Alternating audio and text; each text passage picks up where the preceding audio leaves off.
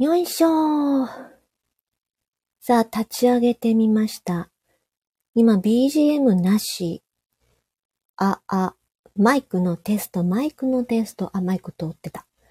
BGM どうしようかな最初はちょっと入れようかな。うーんと、何にしようかな BGM。BGM。ハロウィン？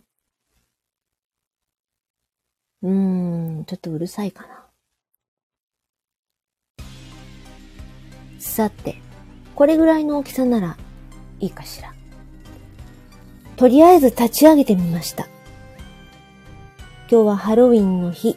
ちょっとこれ怖いから、BGM 変えちゃおうと、これじゃなくて、うーんと、こっちにしましょう。こっちの面白い方。面白くどうかわかんない。よいしょ。じゃ、こっちに変えて、とりあえず、立ち上げてみました。えーと、9時からちょこちょこ始めま、始めまして、で、今日はですね、この、えー、N のチャンネル、楽器の演奏はもしかしたら初めてかもしれません。9月頃にカリンバという親指ピアノというものを買いまして、で、これを、うんと、一曲練習して10月の終わり頃、ラストの日には収録か、もしくはライブでお披露目しますよっていうことで、えー、10月の初めにですね、お話を、配信をして、そして今日、有言実行が叶ったということで、自分的にはもうこれだけでも、あの、100点満点あげたいんですけども、演奏しないと、ね、演奏し終わって初めて有言実行ができました。ということですね。えっ、と、演奏は、ちょっとコメントに入れておこう。演目？演目？うーんと、曲は、曲は、うーんと、調子の良い鍛冶屋。ということで、お、鍛冶屋です。ね、だいたい21時ですね。7、8分 ?7 分か8分ぐらい？から演奏しようかな。ということでこれを、あ、フルートさんこんばんは。ありがとうございます。えっ、ー、と、このサムネというか背景画像はですね、鍛冶屋です。マッチョな鍛冶屋の画像をピクサベイっていうフリー画像からピックアップしまして、ゆっくりへいいんだぜってことで 自分を励ましつつの背景でございます。なんか私らしくないというか、こういういかつい画像を使うのは初めてなんですけども、すごくなんか心強いです。ちょっとこのコメントを固定しようかな。はい。曲は調子の良い鍛冶屋です。調子の良い鍛冶屋を選んでから、なんかちょっと自分でも調子の良いという言葉になんとなくですね、自ら追い込んでしまったなって、すっごく最近になってから気がつきました。ね、調子よく弾けてないじゃんっていう 鍛冶屋さんも手元狂うわみたいな感じで、なんですけども、うーんと、そうだな。もうちょびっとだけ時間があるので、もしかしたら前とお話が重複するかもしれないんですけども、まあ、なぜそもそもカリンバをやろうかと思ったのかっていうと、まあ、寝つけない夜の睡眠のね、ための BGM を YouTube とかで探していたんですね。で、その時に、たまたま、たまたまですね、見つけた動画がめちゃくちゃ素敵だったんですよね。音もオルゴールのような音色で、で、それが自分が出せるなんて、って思ってやったのでした。お調子者の そうですね。あ、そっか。あの音楽、そんな風にも撮れるかもしれませんね。確かに腕の良い鍛冶屋さんではあるんですが、ちょっと調子に乗りすぎてる。っていう雰囲気にも取れないことはないですね。もうさすがフルートさん。なんか今ので一気に力が抜けました。うん、そっか。お調子者のね、調子。なるほど。いただきます、それ。そして、それと、うんと、あとこの使っているカリンバなんですけども、本当はカリンバには2種類ありまして、なんか箱型っていうのと、板型っていうのがあって、穴が開いてるか開いてないかの違いなんですけども、私は穴の開いてない板型、ソリッドタイプって言うんですけど、そっちを使っております。なんかこの方がですね、音が小さいんだそうです。大音量が出ない。マイクが、マイクが服に当たる。よいしょ。マイク、マイクじゃない。音量が、あの、そんなに大音量にならなくて、あの、部屋の中でもね、弾くのにも適しているというらしいです。なのでそっちにしたんですね。ただ、穴が開いてない分、とても重いっていう。私 500g って前言ったんですけど、あの、最近ちょっともう一回測ってみたら、600は超えてましたね。600g 超えでした、やっぱり。で、それを、まあ、両手に挟んで、あの、持つのでね、慣れないうちは、ちょっとやっぱり重く感じます。はい。そんな感じで、そろそろ7分。ちょっとですね、じゃあ、カリンバの音がどんなちゃんとうるさすぎないかどうかですね。ちょっとテストします。サウンド切ります。はい。ちょっと音がどんな感じか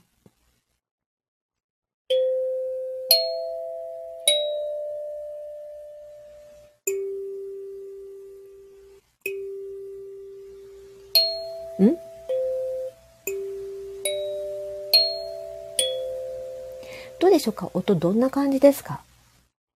ちょうどいい。おー、ペンちゃん、ありがとうございます。なるほどですね。じゃあ、この感じで、イヤホンマイクをつけたそのマイクで拾う感じでやっていこうと思います。ちょっとお茶飲みます。歌わないのに喉乾いてきた。うんうん。あ、みまるさん。こんばんは。おう。みまるさん、こんばんは。いらっしゃいませ。ありがとうございます。もう心強い。フルートさん、ペンちゃん、みまるさん。うう。ありがとうございます。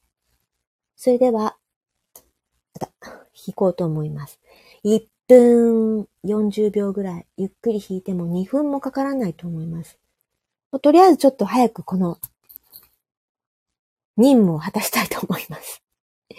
それでは、お聴きください。ゆっくりのカリンバです。調子の良い鍛冶屋。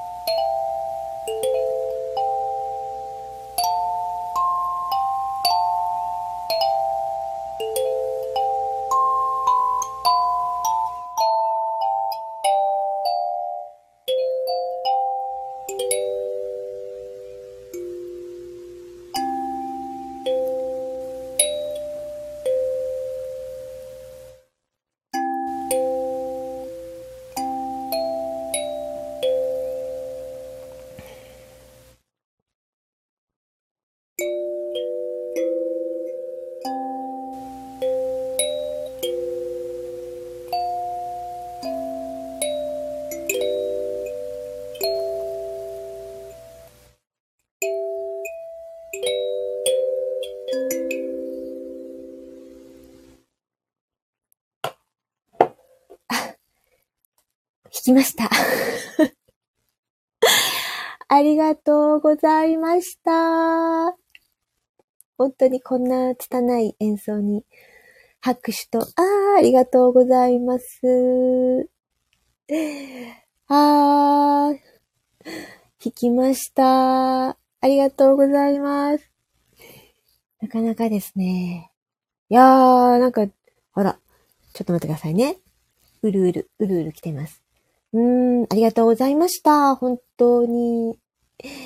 あのー、あ、そんなそんな。そんなそんなありがとうございます。まあ、でも、あのー、なんて言うんですかね。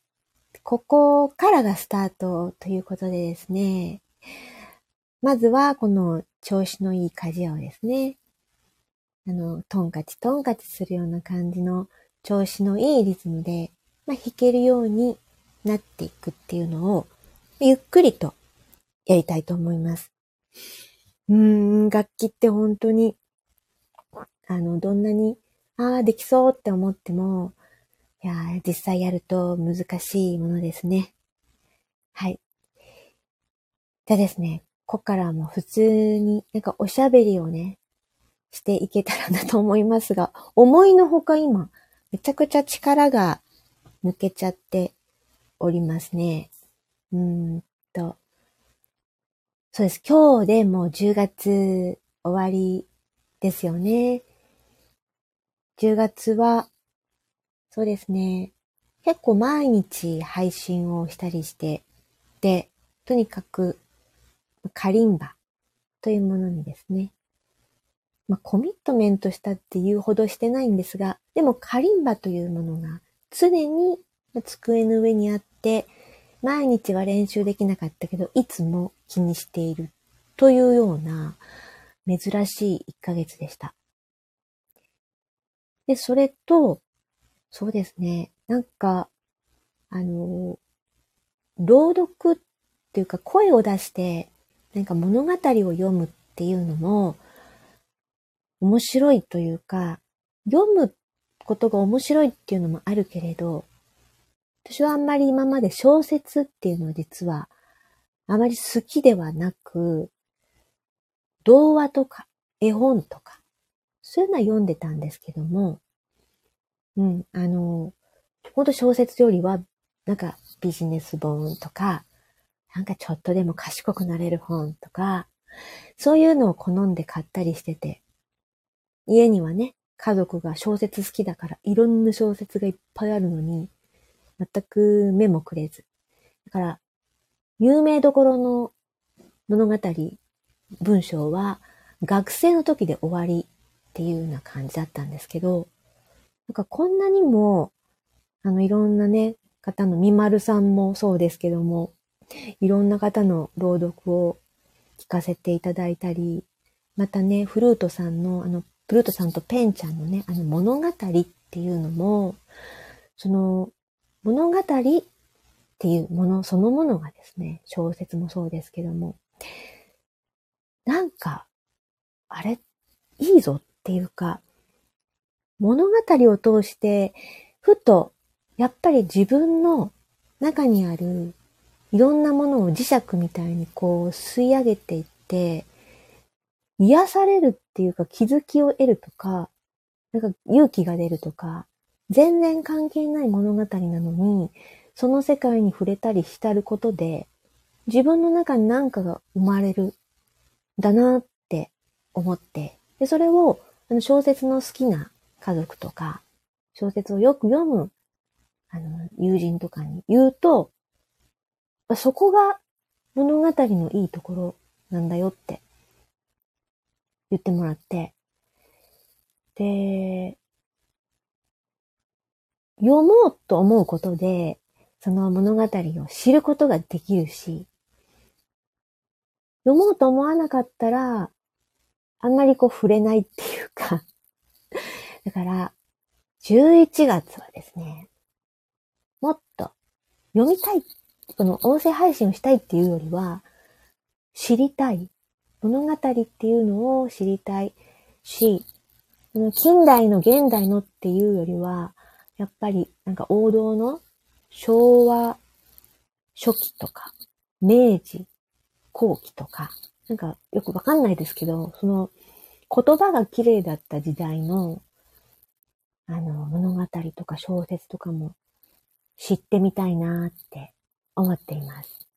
こうやって、やっぱり、あの、朗読されてる方、音楽されてる方、物語をご自分で作る方、いろんな方の配信を聞いて、やっぱり刺激受けて、自分の世界もちょっと広がるんだなぁなんて思えた10月ってまるで芸術の秋じゃないけれど、なんか、うん、なんか、10月1ヶ月で思ったわけじゃないんですけどね、ずーっとスタンド FM1 年ちょっとやってる間に、やっぱりそういう気持ちになれたんだと思うんですよね。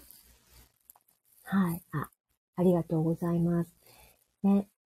楽しみにしているって言っていただいて、それは私が楽しくやることを楽しみにしてるって言っていただいて、こんな嬉しいことはないですし、楽しいですよね。そう、みまるさんも朗読始めてから、あ、そうなんですね。朗読を始められてからいろんな物語や小説を知られたってことなんですね。うーん。ですよね。やっぱ広がりますよね。そっかそっか。はい。まさに。そうですよね。緊張もちょこっとピリッとなんかね、薬になるんですけど、やっぱりこれ落ち込んだりせずに楽しむっていうのがやっぱり一番いいですよね。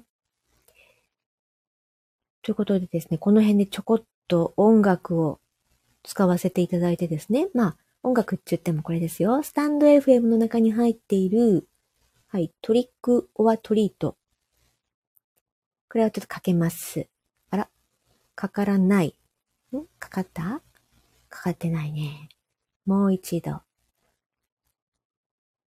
日はですね、ちょっと、音、BGM って小さいですか？ちっちゃすぎる？どうでしょう？私があんまり声がボーンとボリューム出ないので、BGM これぐらいがいいのかなと思いつつ、大丈夫ですかね？はい。はい、ありがとうございます。OK、大丈夫です。サンキューでございます。それではですね、今日は実は特別ゲストみたいなのを、みたいなの、みたいな人っていうかですね、ちょっとお呼びしてまして、この背景画像のマッチョじゃなくてですね、ちょっとお呼びしてみますね。あ、そっか、お呼びしたらこれだから、うーん、どうしようかな。ちょっととにかく呼んでみます。で私が呼んでも来てくれないような方で、ある方からのリクエストで私が言っても来てくれないんですけど、ある方が呼んでますよって言ったら、あの、来てくれました。私の力は ないっていう。では、どうぞ。こんばんは。こんばんは、私。私は、ハロウィンのシンボル、かぼちゃのお化けでございます。かぼちゃのお酒、おざ、お化けと言いましても、まだまだ、ひよこでございまして、実は、私には師匠がおります。ジャック・オー・ランタンでございます。そのジャック・オー・ランタンの弟子、13番目の弟子でございます。ジャック・コランタンでございます。ジャック・コランタン。ぜひ、今日来、てほしいということでフルートさんとベイちゃんが呼んでくれましたので N が呼ぶぐらいじゃ来ませんでしたがちょっと来てみましたこんな声で全然ハロウィンっぽくないどうしようかなどうしようかなこっちだな間違えたなのけから間違えたジャック・コランタンです。はい。ということで今日はですね、ジャック・コランタンとして、この呼ばれたからにですね、この日本の人間のこのハロウィンというのをですね、いつもあっちの世界から見ていたのですが、日本のハロウィンは非常に優しくて可愛くてお気楽で楽しくていいなと思っております。本場の方では私ビビってしまいましてとてもじゃないです。がビビります。難しいです。ところで今日はですね私の師匠のジャック・オーランタン。ちょっと手紙をことづかってきました。手紙っていうかまあ皆さんへのメッセージって申しますかね。もう今日で今日でっていうか今日がハロウィンデーなんででも12時になったらもう明日から11月なんでもうハロウィングッズなんかもですね店頭からどんどんどんどん引かれていくわけでございます。非常に寂しい。非常に寂しいんですがまずはこのジャック・オーランタンから。ボスからことづけを読み上げたいと思い。ますハロウィンが終わるだとまだまだ。ジャックのオーラは止まらないぜ。なんならこのままクリスマスの夜を照らしてやるぜ。サンタさんよ。力を合わせてホーリーナイトしようぜ。みんな。俺たちのこと忘れちゃダメだぜ。というこんなお手紙でございました。私ジャック・コランタンはですねこの12時になるまでは自由行動ということで許しを得ておりますのでこの日本のこのハロウィン満喫したいんですがもうあと数時間もないわけでどうしたらいいかっていうとそうですね。仮装するのもなんなのでハロウィンのお菓子をもうあちこちのコンビニとか行って爆買いして食べて飲んでそしてもう時間ギリギリになったらあっちの方に帰ろうと思ってますね。私のボスはですねとても時間に厳しいのでございます12時5分前には戻ってこいということなのでとにかく食って食って食いまくってそして帰りたいと思いますね。シンデレラじゃないっつう話なんですが12時5分前には帰ってこいと。いうことでございます寂しいですよね。来年来年まで会えないわけで1年間まあボスの言うようにやっぱりこのまんまちょっと身を潜めつつクリスマスになったらサンタのあのソリの上にですね乗っかってやろうかと密かに思っておるわけでございますで最後にですねおそれがペンちゃんペンちゃんという君が呼んだんだねおやつ食べまくりしたい。好きだよねおやつ。あのハロウィンの絵柄のついたおやつ、ね、ハロウィン過ぎても過ぎても店頭に残ってたりして50円引きとか貼ってあったりすると一末の寂しさを覚えるわけでございます。ではですね心残りあるんですけども後ろに控えつつ最後にとっておきのちょっといいことをお伝えしようかと思いますこのハロウィン2023年に何にもハロウィンっぽいことしなかったなーって思っていたらこれおすすめです。0円。で1秒。でハロウィン気分になります。Wi-Fi の調子がとても悪い。ですこれもハロウィンの呪いでしょうか？さあ秒でハロウィンお金もかからないハロウィンそれが何かと言いますまず、そうですね、夜、寝る前ですね。大体皆さん歯を磨いたり、鏡の前に立ちますね。その頃になると、男性も女性もヘアスタイルも何もあったもんじゃない。女性に限っては化粧も落としておると思います。そして、やおら鏡の前に立ち、片手に何か光るものを持って、それを顎の下から照らしてください。そしたら、一気、ハロウィン。間違いなし。この時に、絶対に守っていただきたいことがあるんです。それは、部屋の明かりを必ず消してください。部屋がこうこうと明るいのに、下からライトを当てても、何のこっちゃございませんので、必ず部屋を真っ暗にして、そして、顎のあたりから光を当てて、鏡の前に立ってみてください。そしたら、間違いございません。ということで、そろそろ私、ジャック・コランタンは、日本全国津々浦々のコンビニ行って食いあさってあっちの方に帰りたいと思いま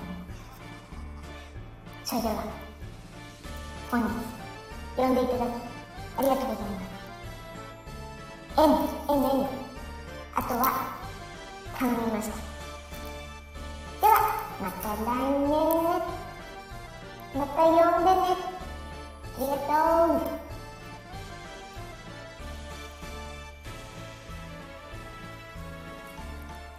はい。ということで私は今、裏でゆっくりしておりましたが。はーい。こんな感じで、コランタンも来てくれましたね。思いがけないゲストでございました。ということで、なんと、なんと9時29分。なかなかの良い時間になってまいりました。あー、途中で倒れないでよかった。こんな感じでですね、11月は、今言ったカリンバでもうちょっとスムーズに楽しく弾けたらなと。今でも十分楽しいんですけど、つまずかないで弾きたいな。いろんな物語に出会いたいな。あーみまるさん、ありがとうございます。コランタにも分けてあげたい。そして、こうい。ったライブでこう、お話もね、皆さんと交流できたら非常に嬉しいな、と思っております。はい。ありがとうございました。貴重なね、お時間、夜のお時間、本当にありがとうございました。この後も、心地いい時間となりますように。それでは、ああ、よかったです。ありがとうございます。ブルートさん、ペンちゃん、みまるさん、そして他に聞いてくださっていた方々、ありがとうございました。それでは、またお会いしましょう。よかったです。嬉しかったです。本当にありがとうございました。おやすみなさーい。バイバーイ。